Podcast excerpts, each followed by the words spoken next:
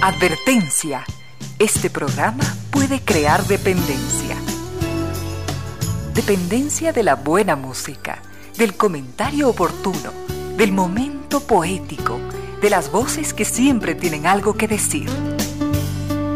Aquí se unen la música y la palabra, con cierto sentido.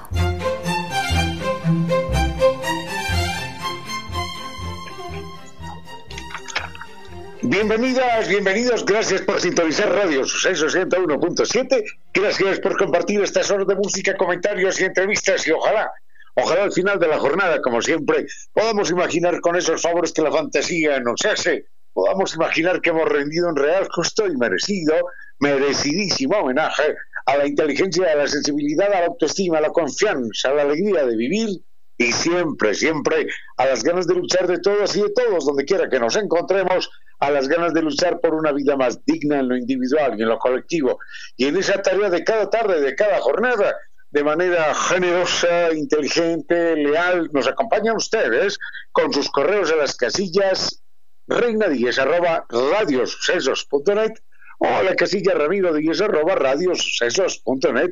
En Twitter, dos cuentas: @ReinaVictoriaDZ o @RamiroDíez. En Instagram, una única cuenta, @ReinaVictoriaDíez. Y en Facebook nos siguen como Con Cierto Sentido.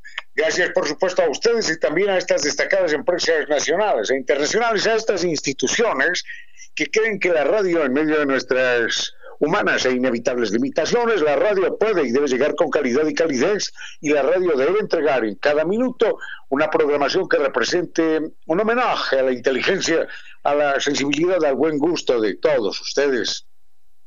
Gracias a Netlife. Netlife, 10 años rompiéndola, y por eso está invitando a todos, nos está invitando a todos los de Quito, a celebrar el evento virtual sin costo Netlife Comedy Show con David Reynoso y Montserrat Astudillo. Recuerde que usted puede participar y ganar premios. Acérquese al aniversario este 28 de noviembre a las 6:30 de la tarde.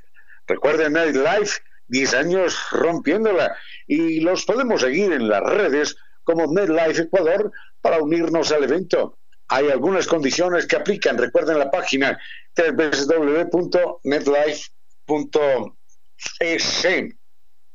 Y este espacio tiene el gusto de contar con el auspicio de Supermercados Santa María, para que usted no se complique la vida.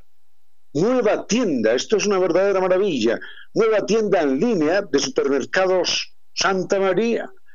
La página, para que usted esté tranquilo y haga sus compras sereno, la página www.tiendasupermercadosantamaria.com. Nueva tienda en línea de Supermercados Santa María. Y llegamos hasta ustedes, es un gusto siempre, se me hace agua la boca nomás el mencionarlo. Llegamos con el auspicio, con la presencia exquisita del restaurante Casa Gangotena. Es el gran restaurante de cocina mestiza en nuestro país, que llega hasta nuestras casas con Mikuy. Recuerde que la propuesta es vivir la experiencia culinaria única. La propuesta es disfrutar de estos platos tradicionales ecuatorianos con las más elevadas técnicas de cocina internacional. Todo listo para emplatar, perfecto para disfrutar junto a los que más queremos. Programe su pedido y prepárese para vivir Mikuy de Casa Gangotena en su propia casa.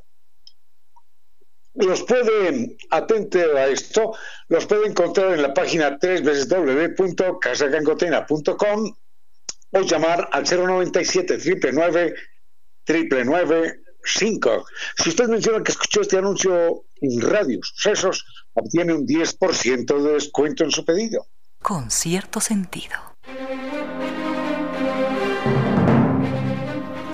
Muchas gracias, queridos amigos, por haberse mantenido en contacto a lo largo de este fin de semana. Ha sido muy grato tener noticias de ustedes y también recibir sus propuestas.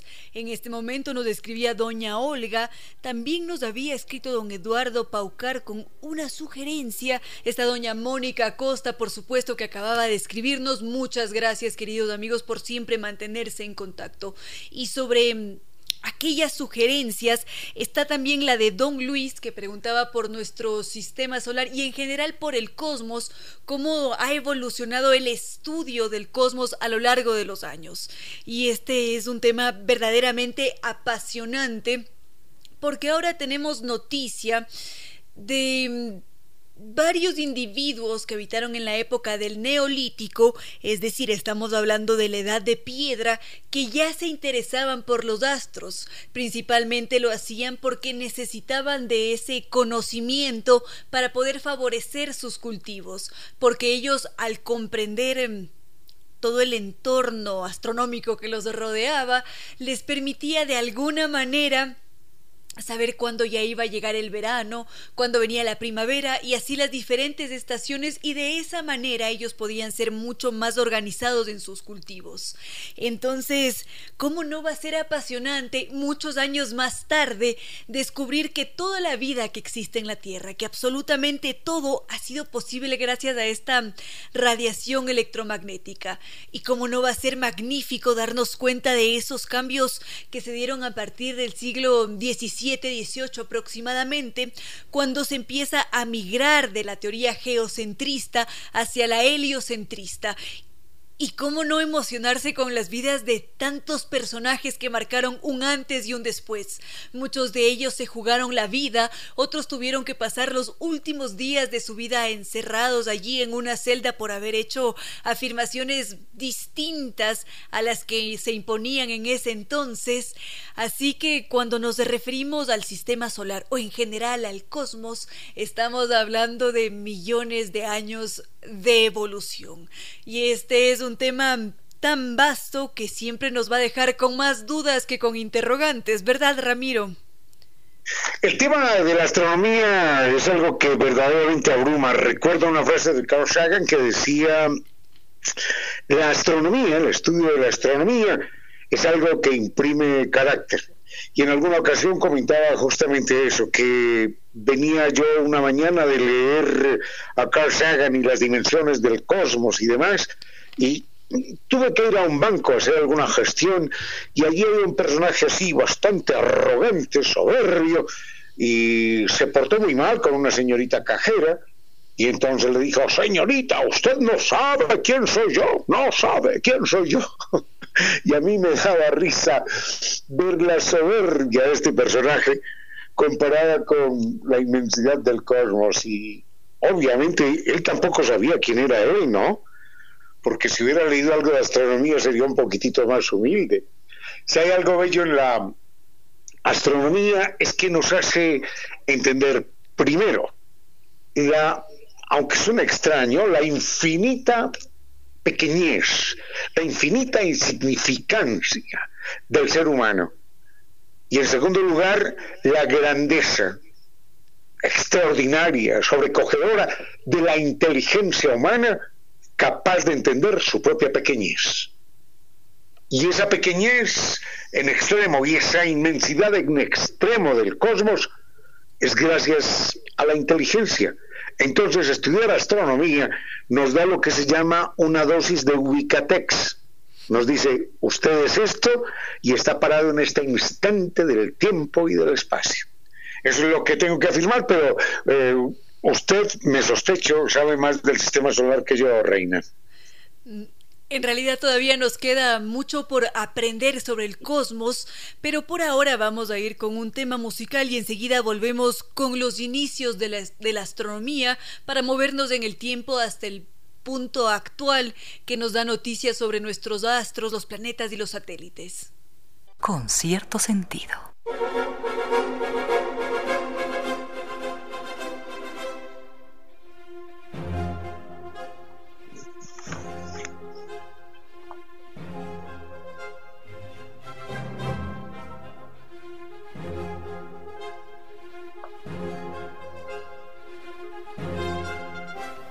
Continuamos con el sistema solar, los astros, en general el estudio de la astronomía.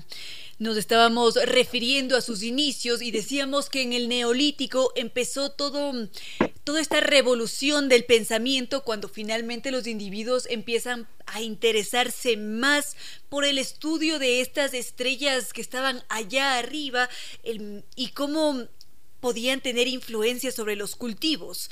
Ya más adelante, si es que llegamos hasta la antigua Grecia, nos encontramos con este personaje importantísimo que es Ptolomeo.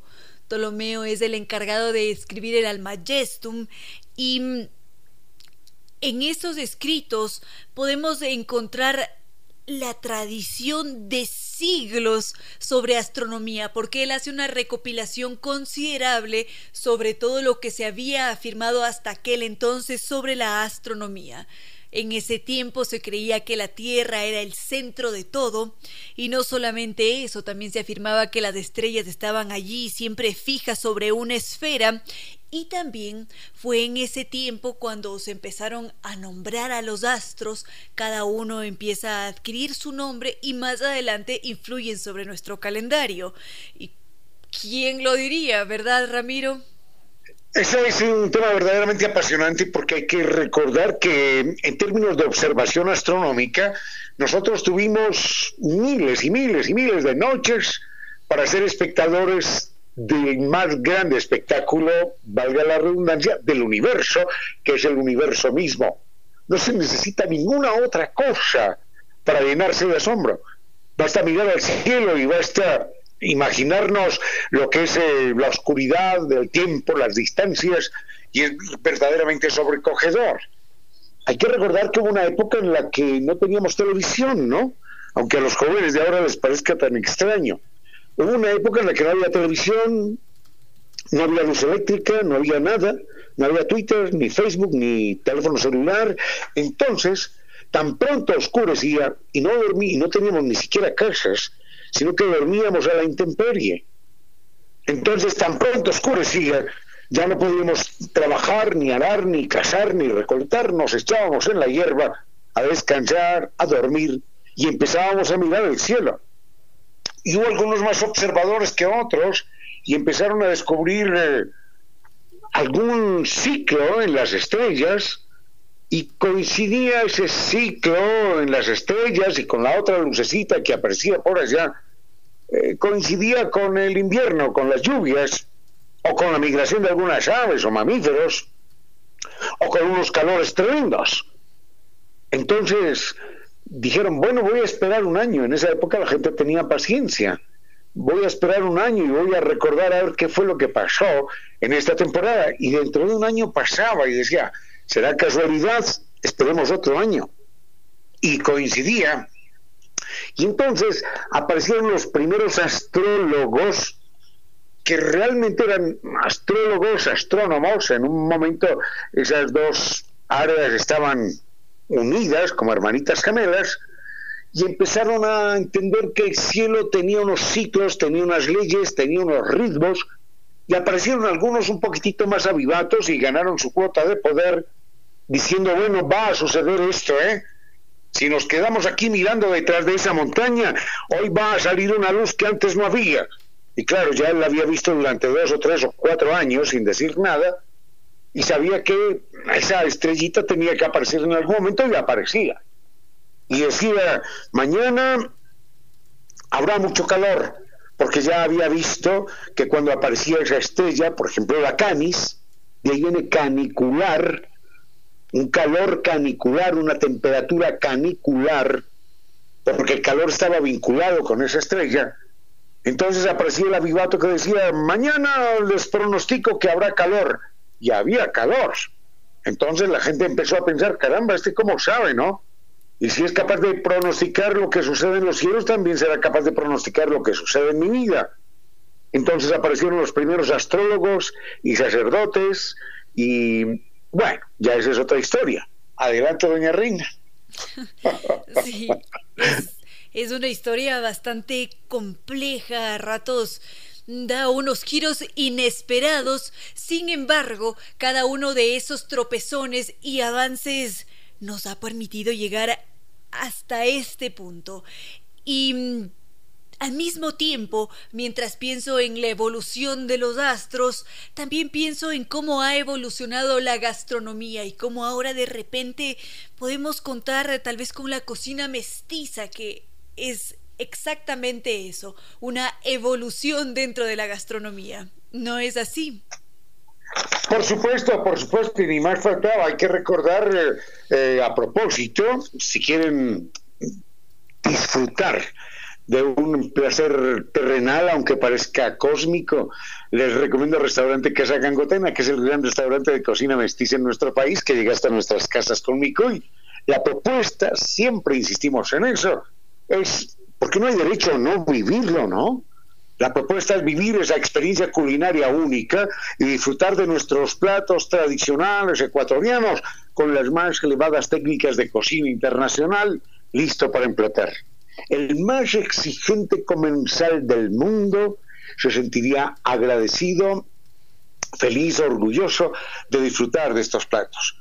Son perfectos para disfrutar junto a los que más queremos, así que programen su pedido y prepárese para vivir Mikuy de Casa Gangotena en su propia casa.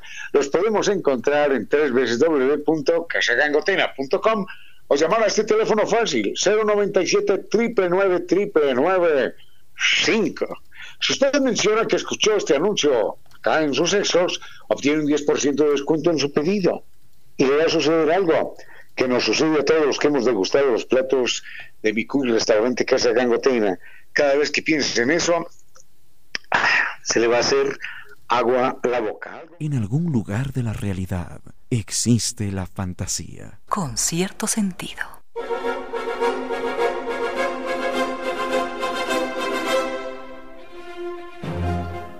Seguimos con la evolución de los astros y en general del estudio de la astronomía.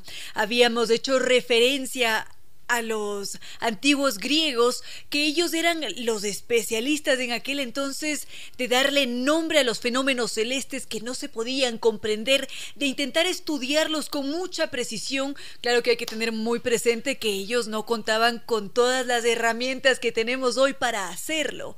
Y habíamos mencionado a Ptolomeo con todos los avances astronómicos, y también que en aquel entonces ellos identificaron a estos 7 grandes astros que ahora le han dado nombre a nuestros días de la semana. Es decir, que la astronomía ha tenido una influencia tan poderosa que inclusive ha podido entregarnos estos días de la semana, como el martes. Hoy no estamos martes, ¿o sí, Ramiro? No, hoy estamos lunes. Lunes, el día de la luna, ¿no? Martes, miércoles de Mercurio, jueves de Júpiter y así, ¿no? Hasta domingo, que era el día del sol, o que es el día del sol. De hecho, en castellano decimos domingo porque viene del latín dominis, que es el dominador, ¿no? Uh-huh. De ahí viene domesticar, por ejemplo. Pero en idiomas como el alemán, por ejemplo, o como el inglés, existe el Sonntag, el día del sol, o Sunday en inglés, y así en muchos otros idiomas. El día del sol era el día domingo, porque habían dedicado un día a cada uno de los planetas. De los planetas no, de los grandes cuerpos que podíamos observar, la luna, el sol y 5 planetas que nos resultaban visibles. Eso. Si es que en aquel entonces todavía faltaba un largo camino por recorrer para poder comprender aquellos astros que estaban para algunos allí fijos en el cielo, otros que tenían movimiento y que desconcertaban realmente, porque muchas veces surgían creencias sobre estos astros que nos hacían pensar que íbamos a caer en desgracia si es que tal vez pasaba un cometa o algo similar, porque en efecto todavía no habíamos avanzado lo suficiente. Y no fue sino más o menos hasta la época del 1400 aproximadamente, cuando todo se empieza a revolucionar, todo empieza a cambiar, porque de repente en aquel entonces se empiezan a fabricar estos mapas del globo terráqueo y encuentran inconsistencias. Cuando ya se diseñan estos primeros mapas, bueno, no primeros mapas, pero cuando ya avanzan en estos mapas actualizados, descubren que la Tierra no es exactamente redonda como se lo había creído durante toda la historia, sino que parecía más bien una esfera. Y a partir de ese momento aparecen nuevas figuras en ese ámbito que desconciertan con sus nuevas propuestas, que eran bastante acertadas. Algunos de esos individuos son altamente apreciados por nosotros, ¿verdad, Ramiro? Bueno, cuando hablamos de redonda, aclaremos, no era redonda plana, sino una esfera. Ya los griegos habían advertido acerca de eso. La Tierra no es redonda plana, sino que es una esfera. Aunque hay hoy, todos los días, en Norteamérica, una fuerte presencia de los famosos terraplenistas, grupos religiosos, cavernarios, que insisten en que el mundo tiene apenas 5.000 años, que los dinosaurios nunca existieron, que los dinosaurios son un fake, que la Tierra es plana, y etcétera, etcétera, etcétera, y que el COVID no es verdad. Pero esos son grupos delirantes, de alguna manera lunáticos, para llamarlos de una manera bien acertada en este momento. El tema de los planetas es una verdadera maravilla, porque los planetas eran locos en el cosmos, mientras las estrellas seguían unas líneas exactamente sincronizadas, armónicas, líneas rectas o circulares, perfectas. Los planetas fueron llamados planetum porque eran precisamente vagabundos, en griego. Les decían vagabundos, los vagabundos, mira ese vagabundo, mira ese otro. Y entonces a cada planeta, esto fue muy bonito, le asignamos a cada planeta a cada gran cuerpo solar cósmico le asignamos un día: lunes, martes, miércoles, jueves, viernes, sábado y Sunday, y el sol, el día del sol, que era el domingo.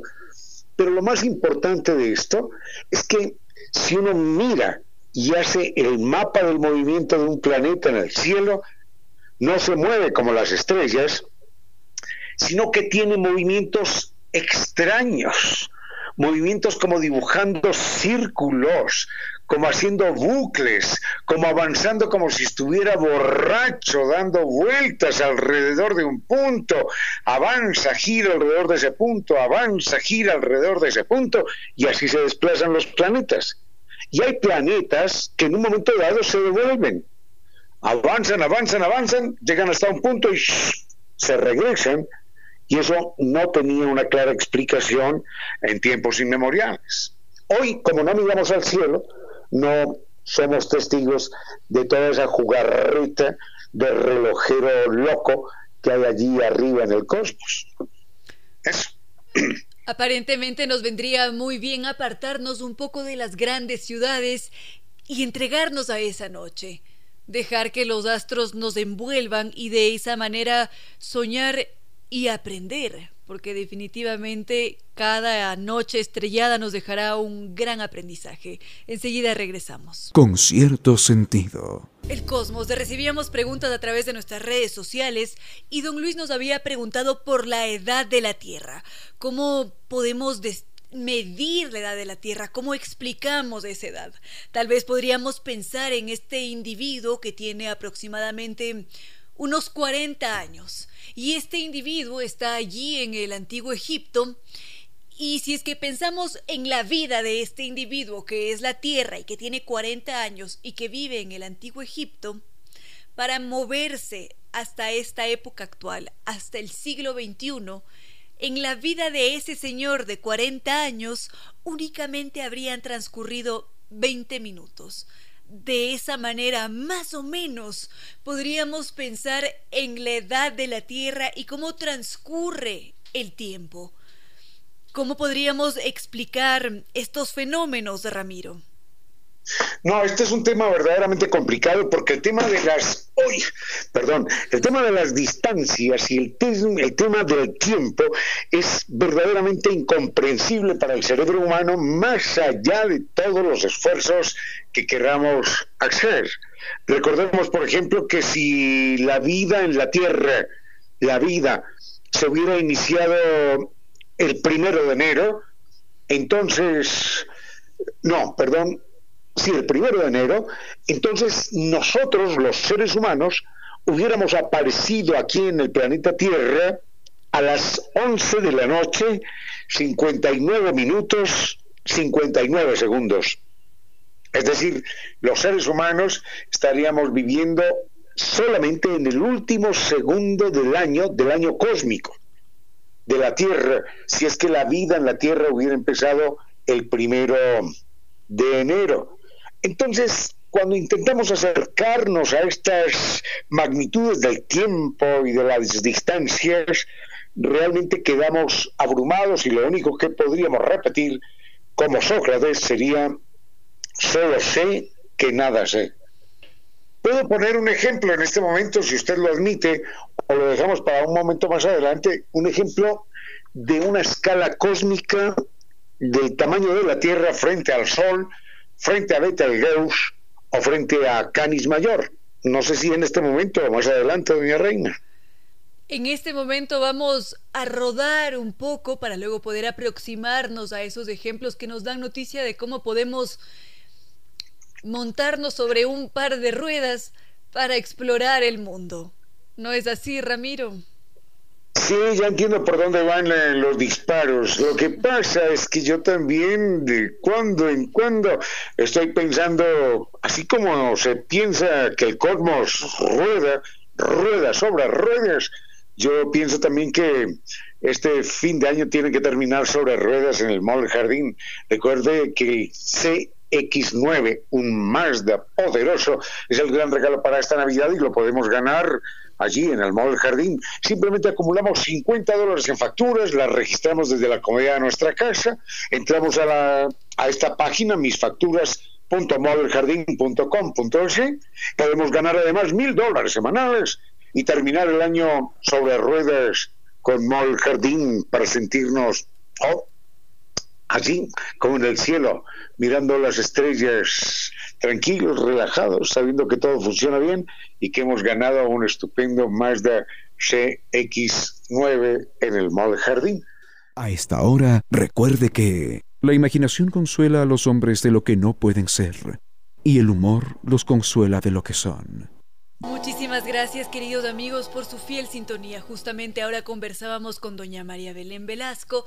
1,001 gracias por estar aquí junto con nosotros. Y también gracias a cada uno de ustedes que quizás no puede escribirnos, que tal vez está desempeñando más de una función o que tal vez no tiene redes sociales, en fin.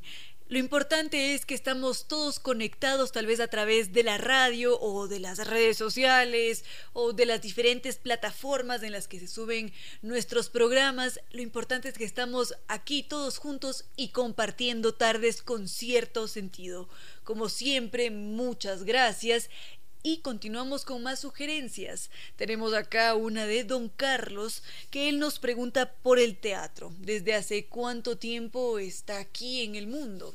Si es que pensamos en el teatro, del que tanto disfrutamos además, tenemos que saber que nos estamos refiriendo a un arte que tiene siquiera más de 2,500 años de existencia. Este teatro casi siempre nos lleva hasta la antigua Grecia.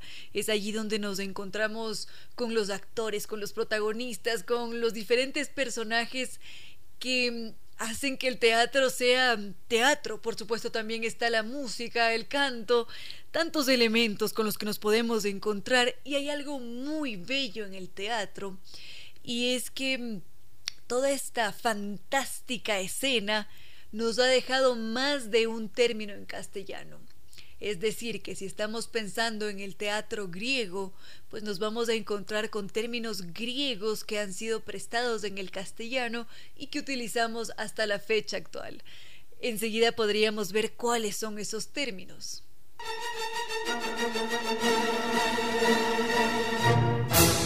Demuestre que lo más inteligente que va a bordo de su carro, en teoría, no es el teléfono. Entonces, no lo use cuando conduzca. Recuerde que lo que puede suceder, alguna vez sucederá. Decíamos sobre el teatro que había conocido su origen hace más de 2,500 años. El teatro principalmente surge durante estas fiestas que se realizaban en honor al dios Baco o el dios Dionisio, que era el dios del vino. Cuentan que este dios tenía una semana completa de celebraciones en la que Todos los comensales empezaban a cantar, a reír, a danzar.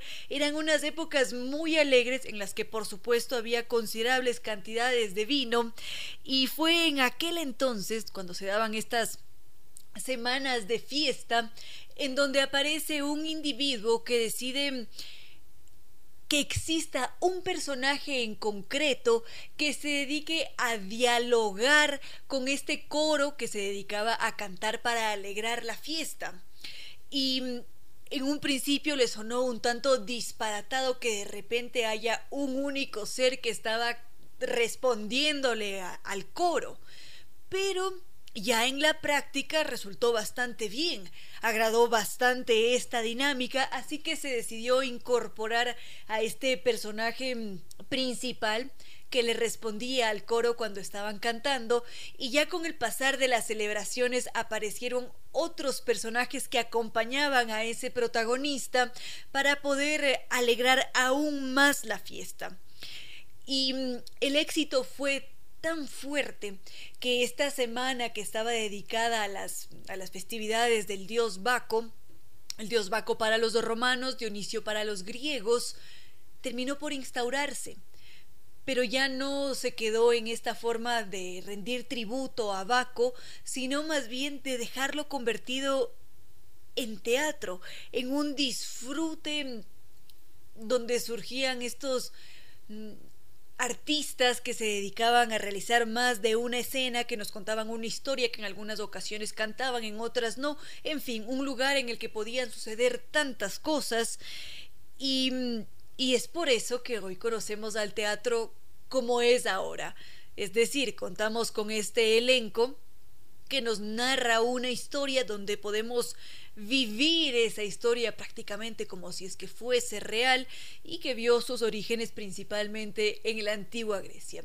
Enseguida vamos a ver cuáles fueron esos términos que hemos tomado prestados en el castellano de la antigua Grecia en toda su escena teatral. A esta hora, recuerde que si no quiere que nadie se entere, es mejor que no lo haga.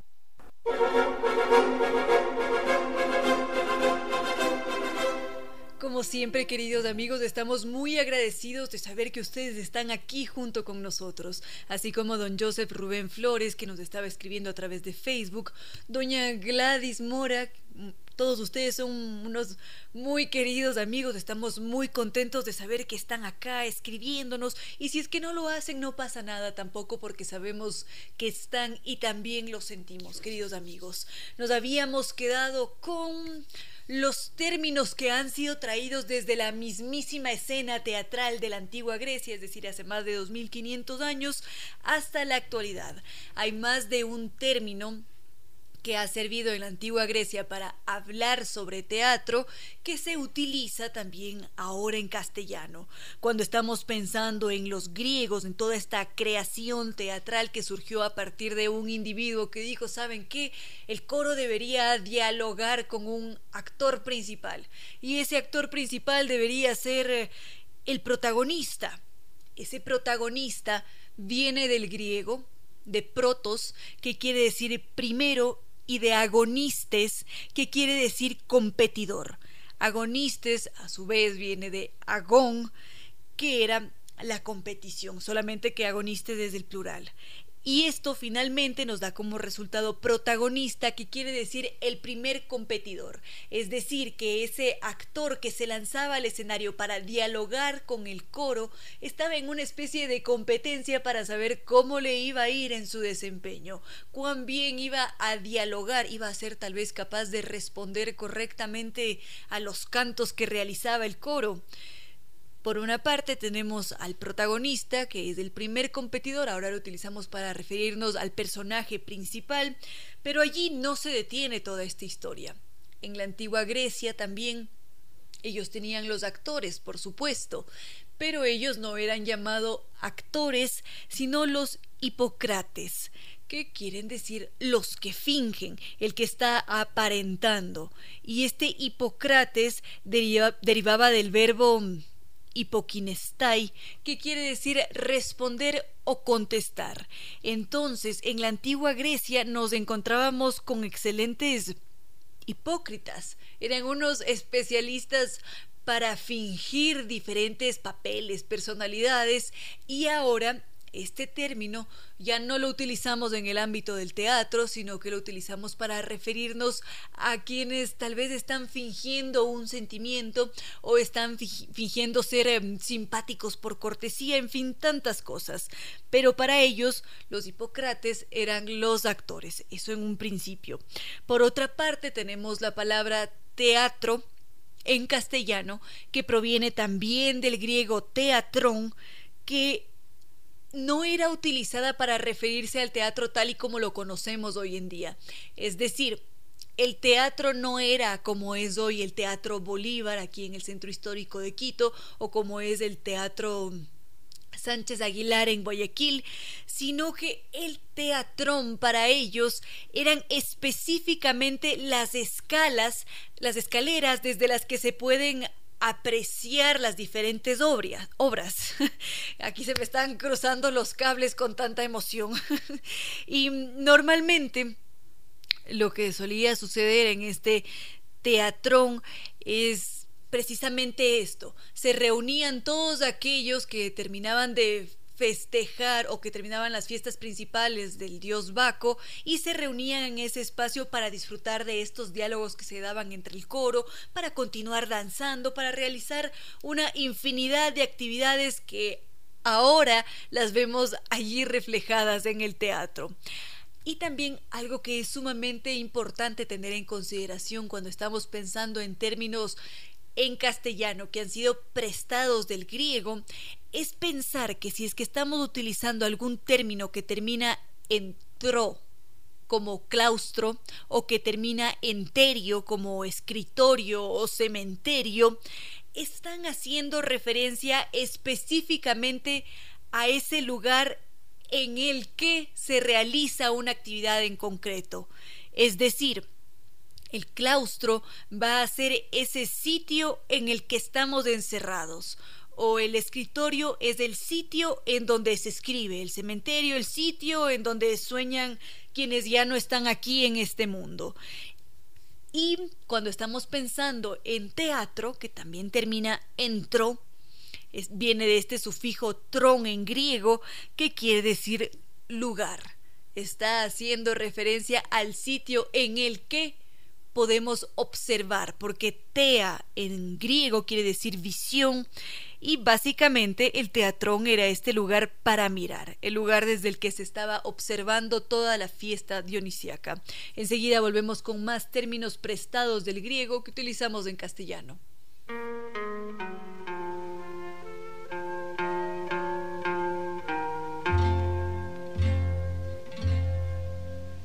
Αστέρι μου, φεγγάρι μου, της άνοιξης κλονάρι μου, κοντά σου θα έρθω πάλι. Κοντά σου θα έρθω μια ναυή, για να σου πάρω ένα φίλι και να με πάρεις πάλι.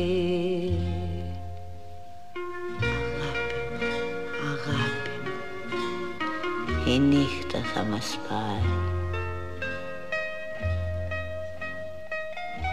Τα άστερα και ο ουρανός, το κρύο, το φεγγάρι. Τα άστερα και ο ουρανός, το κρύο, το φεγγάρι. Θα σ' αγαπώ, βάζομαι στο τραγούδι. Θα μ' αγαπάς, θα ζεις με τα πουλιά. Θα σ' αγαπώ, θα γίνουμε τραγούδι. Θα μ' αγαπάς, θα γίνουμε πουλιά. Αγάπη μου, αγάπη μου, η νύχτα θα μας πάρει. Hasta llora nos tocó tu fengare. Hasta llora nos tocó tu fengare. Hasta llora zazomes tu tragudi amada. Fazis me tapuya, tasagapo, fallinu me traguri, amagapas, fallinu me puya.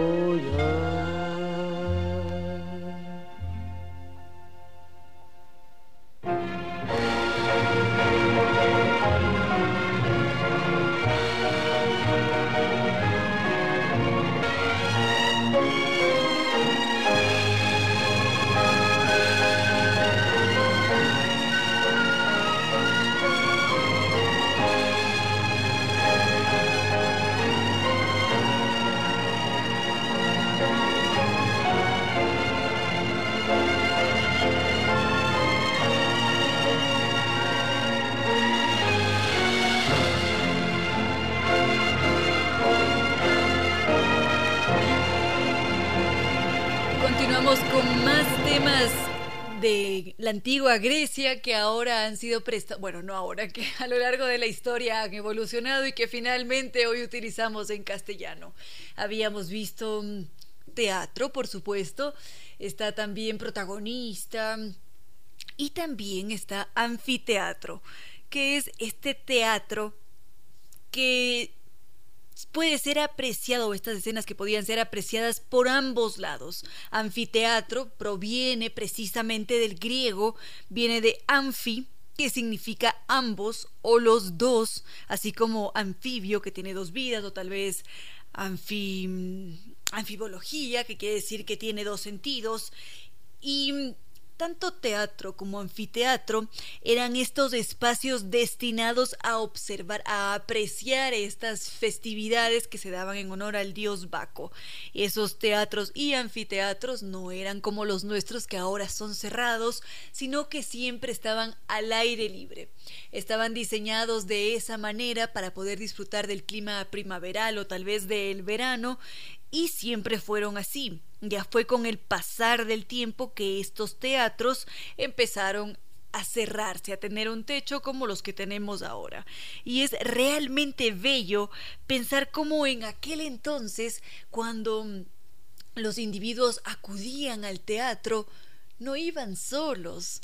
Siquiera había unos 15.000 espectadores en cada uno de esos teatros o anfiteatros, si es que no eran más.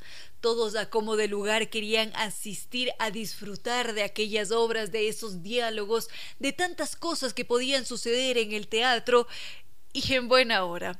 Esto de alguna manera regocija el alma y también nos hace soñar y esperar que en los meses a venir nuevamente vamos a poder disfrutar de esta magnificencia que tiene la creatividad humana de las obras de teatro aquí en nuestro Ecuador.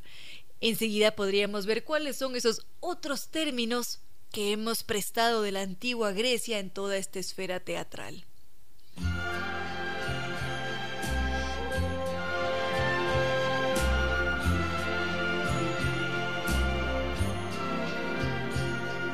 Strangers in the night, exchanging glances, wandering in the night.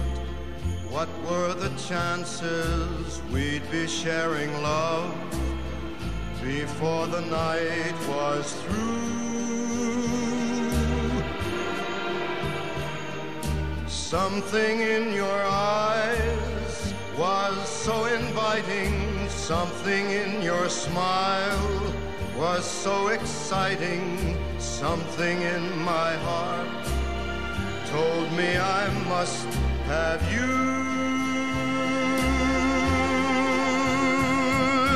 Strangers in the night, two lonely people, we were strangers in the night. Up to the moment when we said our first hello, little did we know, love was just a glance away, a warm embracing dance away. And ever since that night, we've been together, lovers at first sight, in love forever, it turned out so right, for strangers in the night.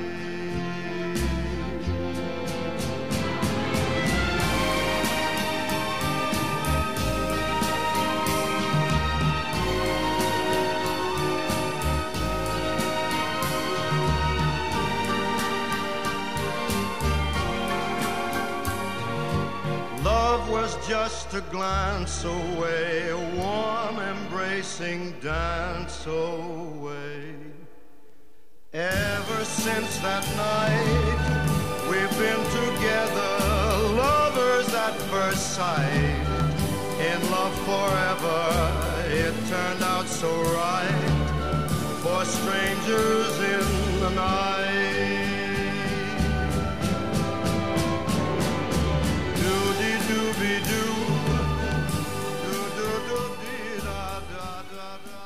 Continuamos con los términos griegos que han sido prestados en castellano. Y en realidad me gustaría preguntarles a ustedes, queridos amigos, ¿cuáles son esos términos que se les viene a la mente cuando están pensando en castellano y que probablemente podrían provenir del griego? ¿Qué se les ocurre? Ya hemos visto algunos términos. ¿Y ustedes cuáles pensarían? Si es que nos referimos únicamente a la escena teatral, ¿cuáles son aquellos términos que les da esta sensación que tienen un aire griego? Los estaré leyendo a través de redes sociales, correos electrónicos, ya saben que estamos en Facebook, con cierto sentido ese, Instagram, @Ramiro Díez o @Reina Victoria DZ. Y habíamos dicho nuestra cuenta de Instagram, ¿no, verdad? Instagram, @Reina Victoria Díez. Y eso, queridos amigos, ¿cuáles son esas palabras que se vienen a su mente cuando piensan en el teatro y que podrían tener una relación con la antigua Grecia? Tenga presente la siguiente advertencia. Está comprobado que las personas que leen viven menos, menos deprimidas, menos engañadas, menos inseguras.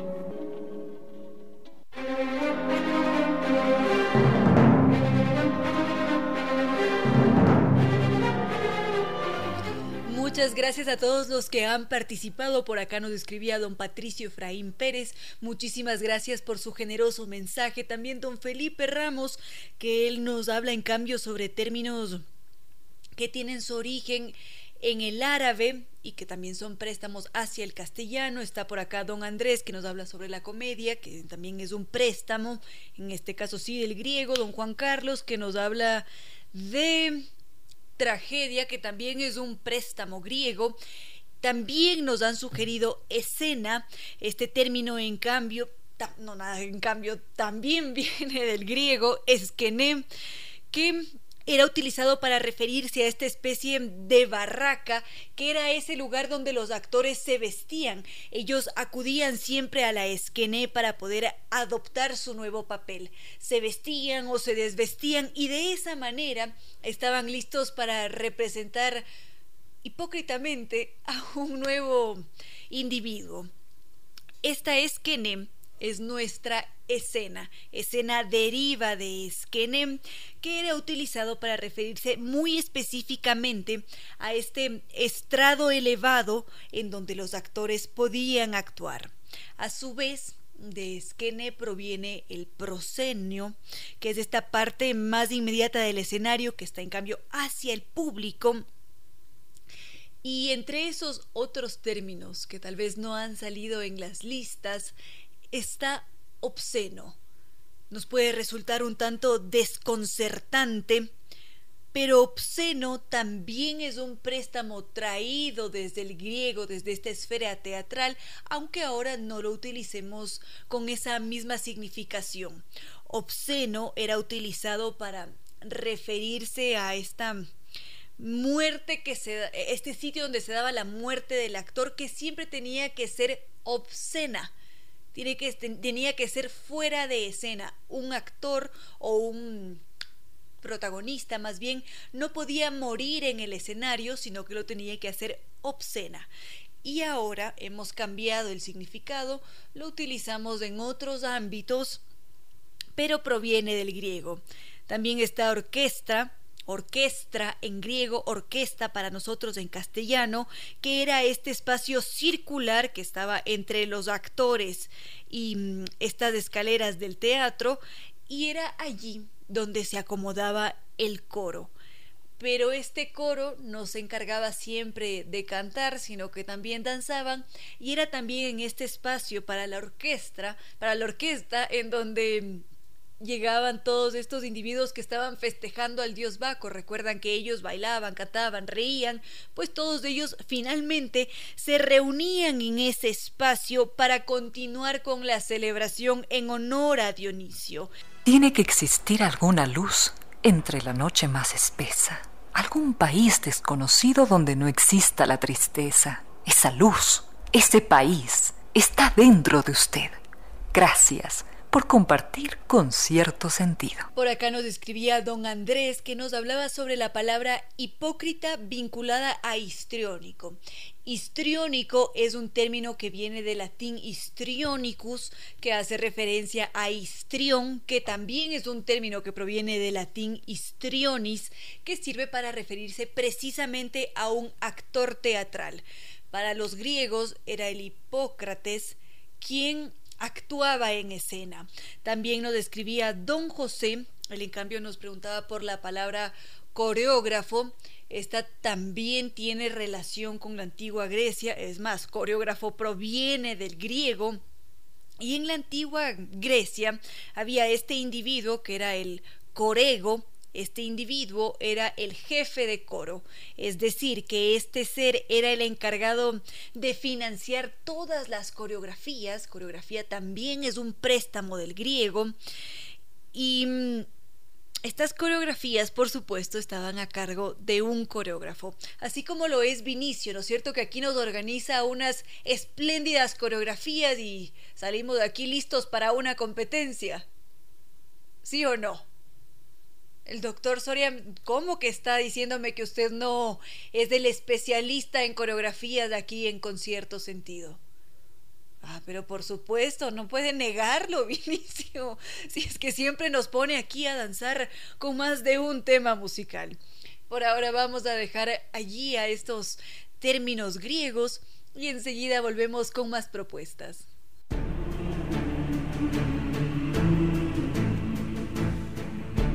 Viva con Diners. Viva su mejor historia. Aquí en Sucesos, un día como hoy. Con el auspicio de Diners Club, tu mundo sin límites.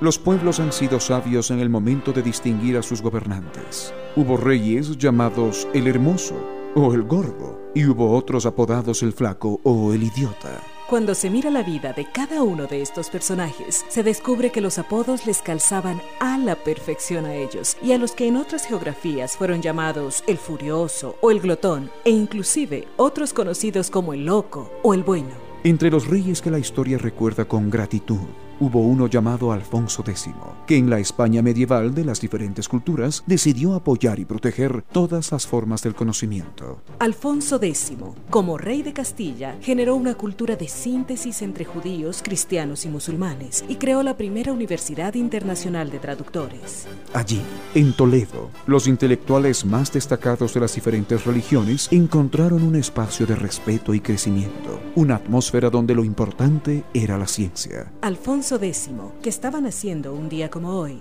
23 de noviembre de 1221, impulsó el conocimiento de los idiomas y la matemática, de la música, la palabra y el ajedrez, y el pueblo decidió llamarlo, con justicia, el Sabio. Alfonso X, el Sabio, desde la distancia que en el tiempo marcan tantos siglos, nos recuerda que más que las creencias individuales de las supersticiones, podremos unirnos alrededor de las verdades universales de la ciencia.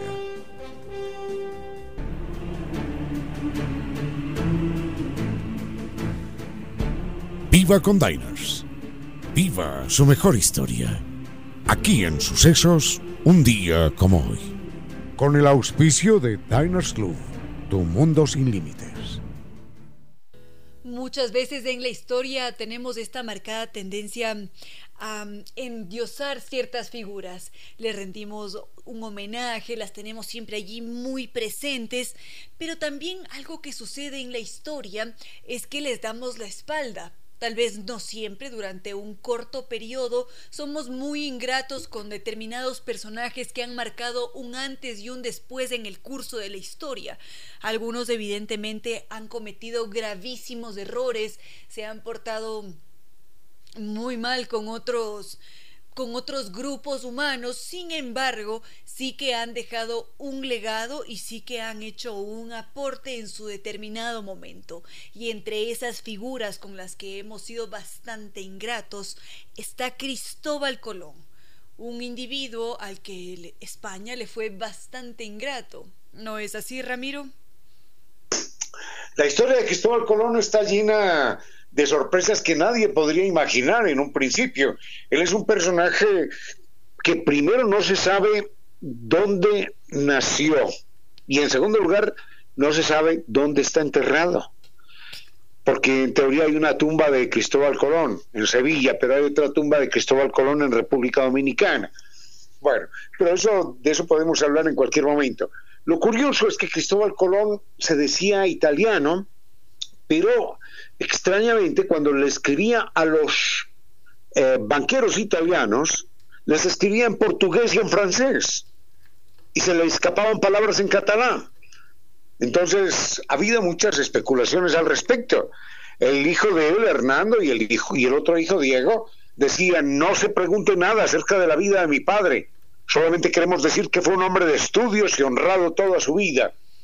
Entonces se pregunta uno, ¿por qué? ¿Cómo que no se pregunte nada de la vida de mi padre? Y todo su pasado en una penumbra, en una serie de interrogantes que nadie logró nunca aclarar. Su hijo, Hernando Colón, narra cómo estuvo presente en el momento, Diego, cómo estuvo presente en la muerte de su padre. Y entonces cuenta que Cristóbal Colón le dijo: hijo mío, así mueren los cristianos buenos, se echan en la cama, cierran los ojos y entregan el alma al Señor como los animales en paz. Ahora, ¿qué tiene de raro esto? Nada, solo que sus últimas palabras fueron en francés. Y uno se pregunta a quién en el momento de su muerte se le ocurre decir sus últimas palabras en un idioma que no sea el suyo.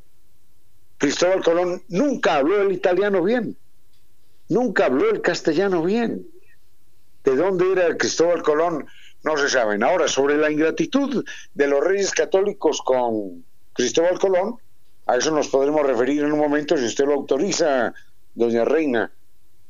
Por supuesto que sí. Enseguida podríamos ver cómo los reyes católicos, mientras que confiaron considerablemente en Colón, también les fueron ingratos. Enseguida regresamos con esto. Con cierto sentido. Habíamos visto que el origen de Colón no estuvo nunca lo suficientemente claro, siempre nos quedaron allí algunas dudas, pero lo que sí sabemos sobre Colón es que fue un hombre atrevido.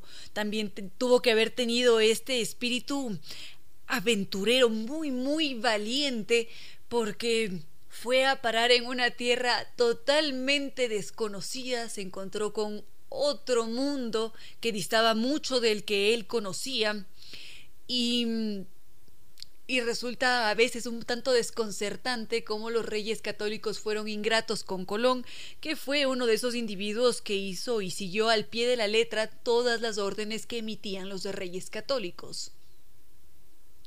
Empecemos con esto, Reina, si le parece, señalando que España, la España de 1492, apenas existía, no era la España de hoy, ni más faltaba.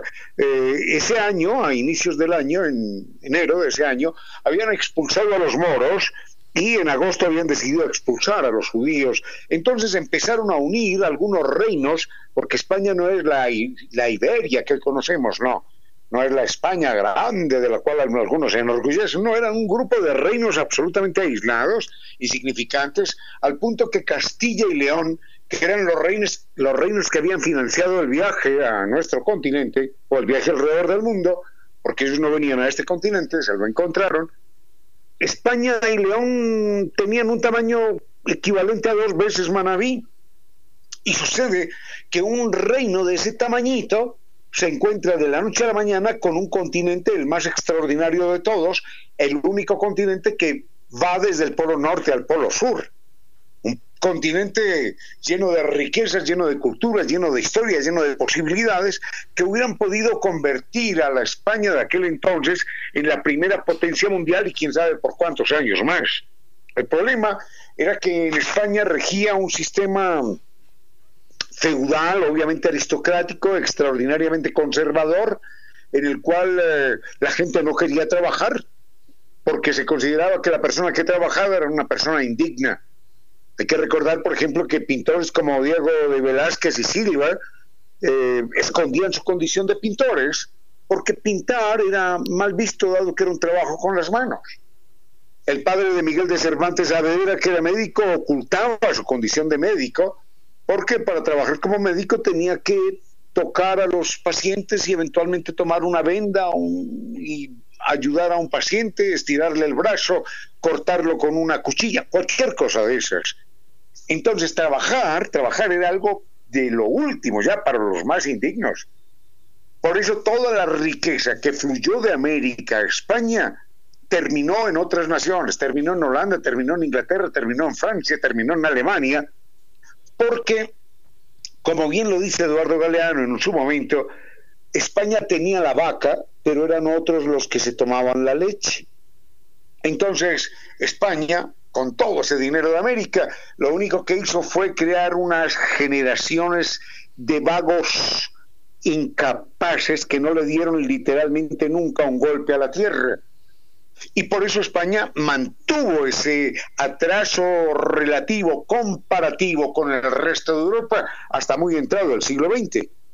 Por eso Charles de Gaulle, el francés, alguna vez parado en la frontera entre España y Francia, decía: Europa termina aquí, el resto es continuación de África. Porque hubo una clase aristocrática, terrateniente, que no le quiso dar un golpe a la tierra, y España se llenó de curas, de monjes y de hidalgos que no hacían absolutamente nada.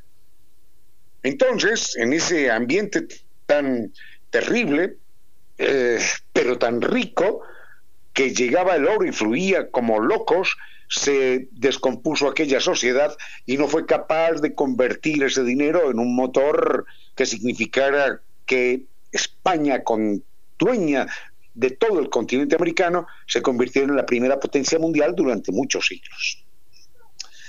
Si quieren, enseguida hablamos acerca de la ingratitud que sufrió Cristóbal Colón por parte de los reyes, porque ya siento que me desvío un poquitito, pero era importante trazar ese cuadro general. Por supuesto que sí, de esa forma tenemos ya el contexto, pero antes de seguir con los reyes católicos, por acá con el doctor Soria nos estábamos antojando de un café y hemos descubierto que no tenemos café.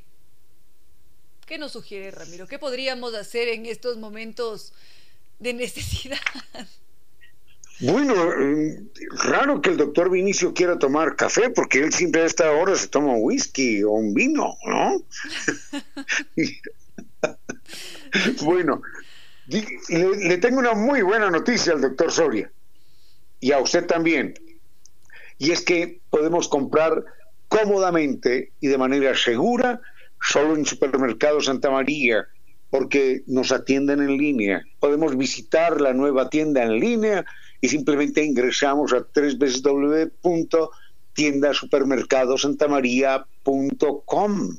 ¿Y sabe quién nos lo trae aquí a la oficina? ¿Quién se lo lleva a su casa? Santi les lleva lo que usted quiera en línea en Supermercados Santa María. Esto es muy, muy importante que ya esté montado aquí en nuestro país. Le cuento que, por ejemplo, en Taiwán, en alguna ocasión lo vi, tuve la oportunidad de estar allí, la gente va en el tren, va en el metro o va en el autobús, y la gente va haciendo las compras con el teléfono celular. Están los avisos allí: atún a tanto, vino a tanto, leche a tanto, plom, plom, plom, plom, plom, plom. Y la gente le toma la foto, hace clic, le toma la foto, clic, le toma la foto, clic. Y cuando llega a las 7 de la noche a la casa, ahí lo tiene en la puerta. Así de fácil. Entonces ya eso lo ha montado aquí Supermercados Santa María. Un clic y listo. Uno puede hacer las compras del supermercado sin salir de casa. www.tiendasupermercadosantamaria.com. Así que pídanse ustedes el café y yo le diré en baja voz al doctor Soria qué es lo que quiero. Ahora mismo acudimos a Santi. A esta hora, recuerde que el gran secreto del éxito es estar preparado cuando llega la oportunidad. Usted no podría adivinar lo que su vecino va a hacer la próxima semana.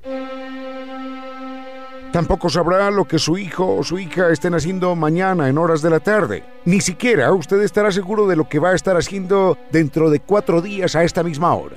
Por eso no le pedimos a usted que adivine ni el futuro ni el pensamiento de nadie. Pero sí nos podríamos dar todos una mano si le anunciáramos a la persona que viene conduciendo atrás qué es lo que vamos a hacer con nuestro vehículo. Para eso se inventó algo extraordinario que parece de ciencia ficción, que permite leer el pensamiento y se llama luces direccionales. Utilícelas cada vez que sean necesarias. Valore la vida. Conduzca con precaución.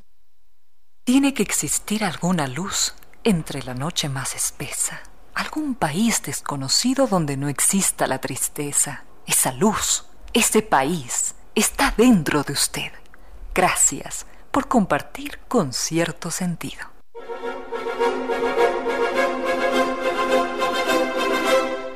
Esta tarde tenemos el honor de contar con la presencia de Juan Lincango.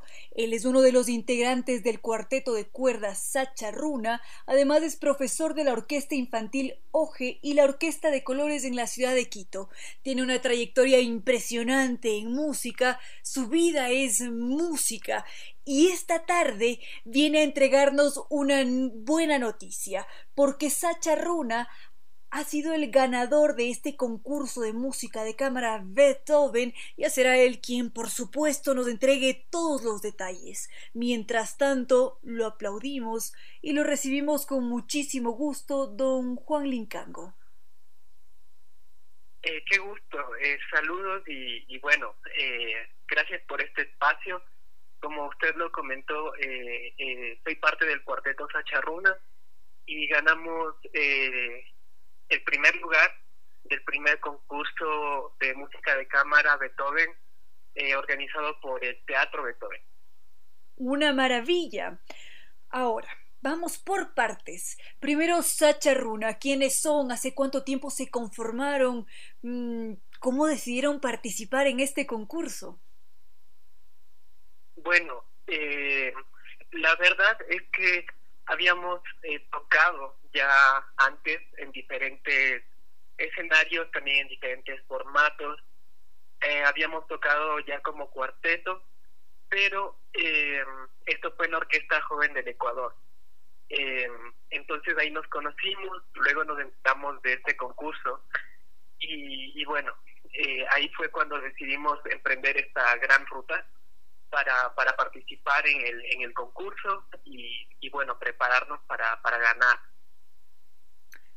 ¡Qué bien! Es decir, son 4 integrantes, los 4 apasionados por la música.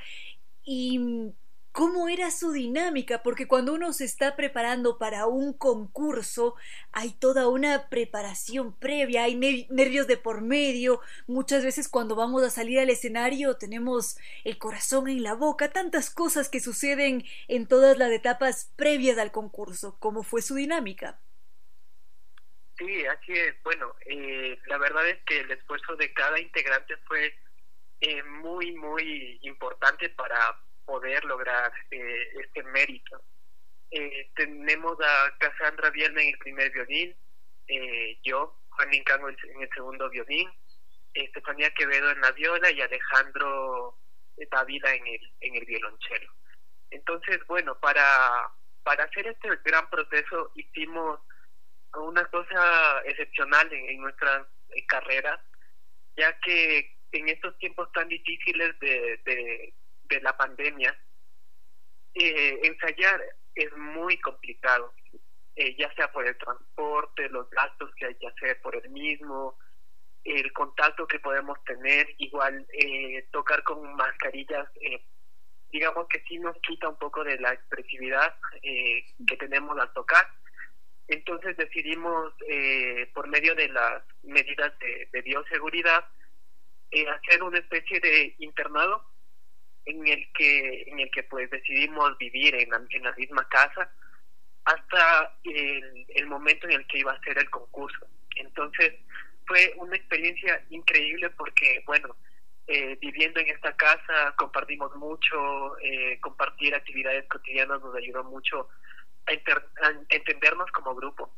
Entonces ahí fue un trabajo súper fuerte porque también podíamos ensayar muchísimas horas. ¿Hubo tal vez algún día en el que ustedes vieron el amanecer durante los ensayos? Exactamente, estudiábamos hasta muy tarde. Bueno, también el descanso era muy importante también, pero sí llegábamos a veces a desvelarnos porque también estábamos, digamos, trabajando en varias cosas al mismo tiempo. Fuera del cuarteto también teníamos otras ocupaciones y bueno, pudimos resolver ese tema también, pero sí, también vimos el amanecer. Bueno, forma parte de toda la experiencia. Y una vez que estuvieron ya en el concurso, ¿cómo se sintieron y cómo se vivió todo ese ambiente? Bueno, una vez que estuvimos en el concurso, la experiencia fue muy acogedora, ya que la organización del concurso fue excelente. Nos sentimos muy bien porque también fue muy seguro en cuanto al tema de la pandemia. También el ambiente de concurso a veces suele ser un poco duro, un poco pesado, pero en esta oportunidad conocimos otros grupos de cámara que, o sea que creamos un lazo de fraternidad y de entendernos como artistas en estos tiempos tan difíciles. Entonces también creamos amistad por eso y bueno, luego ya pasamos a las etapas de cada parte del concurso y bueno, esa es la siguiente historia. Bueno, pero por favor cuéntenos cómo se desarrollaron esas etapas, en qué consistían. Tal vez ustedes seleccionaban la pieza a interpretar o era entregada por el jurado. Sí, bueno, el concurso como tal pidió, como es de Beethoven, ¿no? Uh-huh. Que se está celebrando los 250 años de sus natalicios, pidieron cuartetos, tríos del compositor. Entonces, en nuestro caso, preparamos el cuarteto opus 18, número 6, y bueno, lo preparamos completo. En cada una de las etapas nos pedían diferentes movimientos y también pidieron una obra lección, que esta sí decidimos hacer una obra latinoamericana. También pudimos haber escogido otra obra muy similar a la de Beethoven por la complejidad y eso, pero también encontramos una obra ideal que también demanda muchísimo esfuerzo, que es La muerte del ángel de Astor Piazzolla. Entonces, bueno, una vez que ya decidimos ese repertorio, hubo una audición primero, también hubo una siguiente etapa, eliminatoria, semifinal y final. Es todo un proceso. Imagino que, claro, por supuesto, como ya nos había explicado, hay bastante preparación previa y mucha emoción. ¿Cuáles han sido sus sensaciones una vez que tuvo que trabajar las piezas seleccionadas, que se enfrentó a las complejidades que presentaba cada una de ellas? ¿Cuáles fueron esos dos retos que tuvo que superar? Bueno, por la parte, digamos, de lo que está escrito, de las notas, de la parte mecánica y todo esto, fue bastante fuerte, porque no es una obra fácil, ninguna de las dos obras son fáciles, entonces fue un trabajo bien fuerte. Entonces en Beethoven tuvimos este reto también totalmente voluntario de tocarlo de memoria, que pues eso también fue una gran característica en el concurso.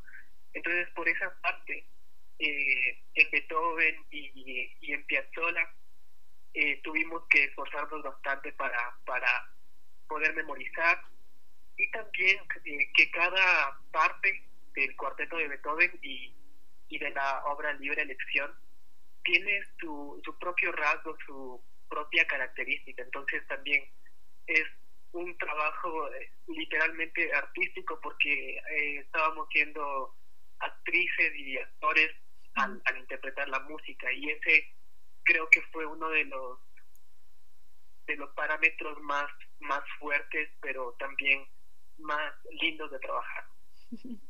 Muy lindo esto.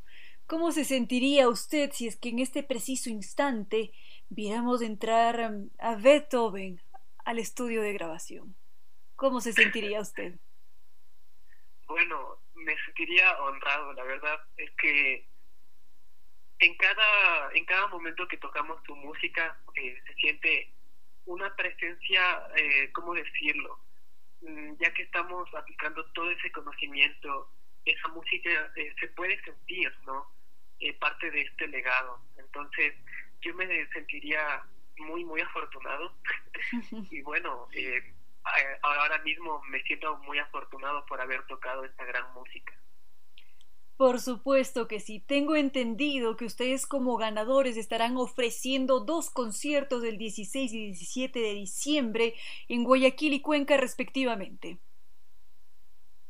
Así es. Como parte de la premiación también estaba mencionado esto de la gira que vamos a hacer en Guayaquil, en Cuenca, también vamos a tocar en Quito, por supuesto.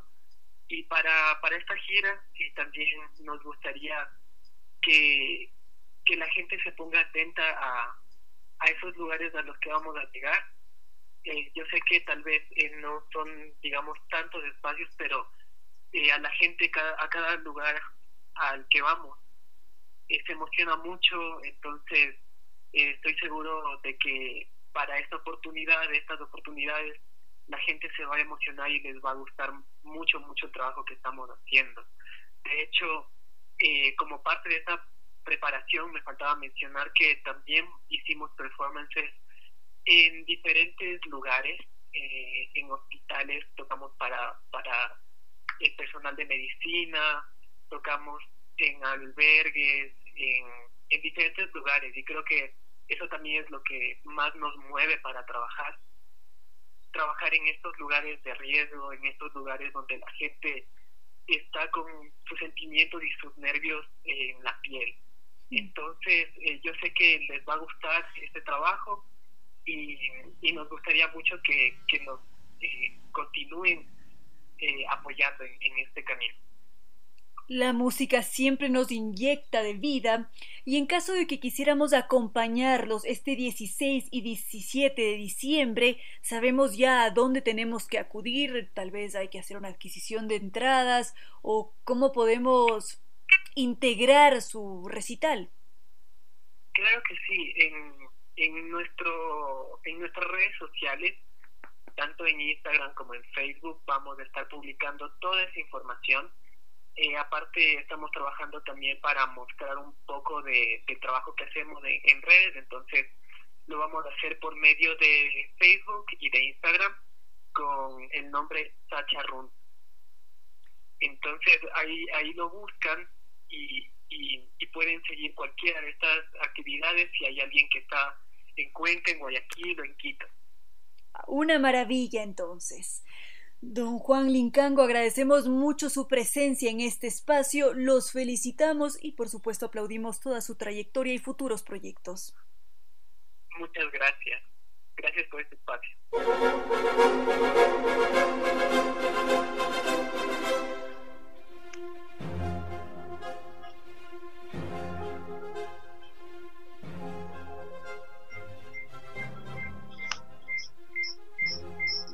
Y esto fue todo por hoy en esta tarde del... ¿Qué día es hoy? 23. Esto fue todo por hoy. Decíamos en esta tarde del 23, lunes 23 de noviembre. A todas y todos, gracias por haber compartido estas horas de música, comentarios y entrevistas. Doña Reina Victoria Díez, gracias. Doctor Soria en controles, gracias. Gracias a todas, a todos por haber compartido estos momentos que ojalá hubieran significado, como siempre lo decimos, un homenaje a la inteligencia, a la sensibilidad, al buen gusto de todos ustedes.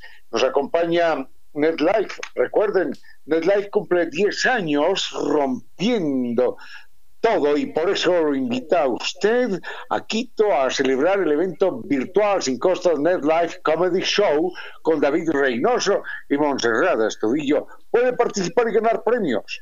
Van a celebrar, acérquense, porque van a celebrar el aniversario el 28 de noviembre a las 6:30 de la tarde. Netlife rompiéndola. Los puedes seguir en redes como Netlife Ecuador para unirse a este evento y aplican algunas condiciones. La página www.netlife.es.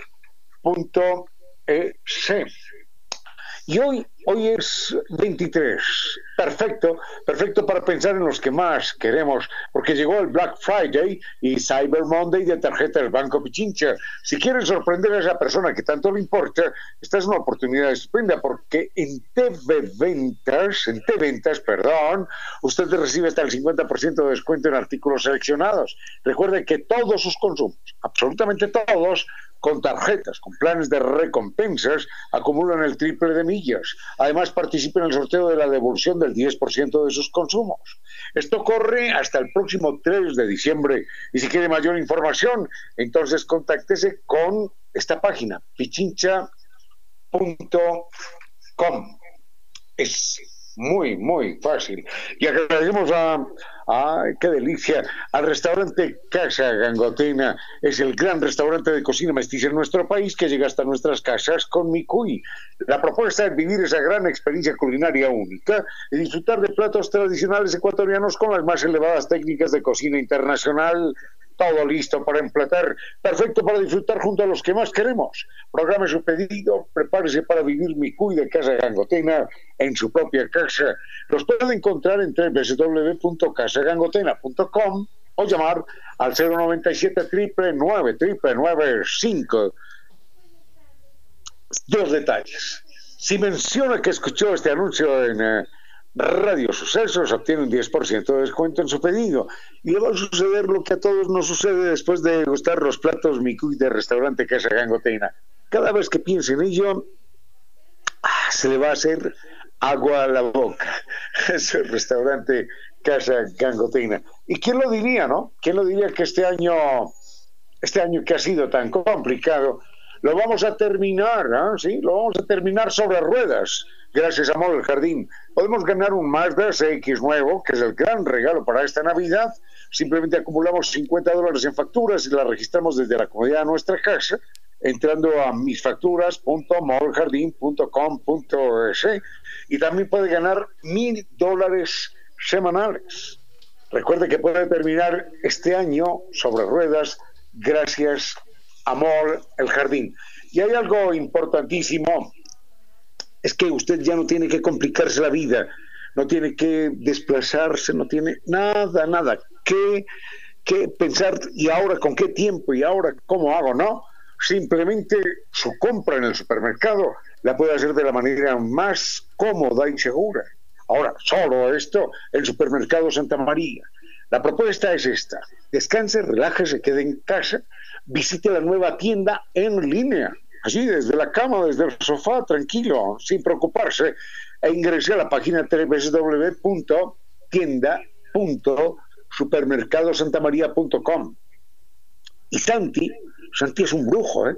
Santi es un duende, Santi existe, Santi le lleva lo que usted diga, a donde usted diga, a la hora que sea. Lo que usted necesite de Santa María, lo que usted necesite de Santa, Santi se lo lleva. Doña Reina Victoria Díez, muchísimas gracias. Se nos quedaron muchos temas pendientes, ¿no? Se quedó algo de Colón, de Cristóbal Colón, se quedó algo por allí en el aire, se quedó algo acerca de astronomía también, que mañana lo podemos comentar, y otros temas, la Catedral de Santa Sofía, algo sobre la evolución. Bueno, el tiempo nunca alcanza. Doctor Soria, muchísimas gracias. Doña Reina Victoria, ¿algo más que agregar de parte suya? Con esto estamos por esta tarde, ya estaremos revisando sus diferentes propuestas, queridos amigos. Por acá veo que nos ha escrito doña Katia, don Luis Boada, Isco Reyes, en fin, tantos mensajes que ya vamos a revisar, y mañana será una nueva tarde que compartiremos con cierto sentido. Muchísimas gracias a Ramiro y a cada uno de ustedes, queridos amigos, que siempre se mantienen en sintonía.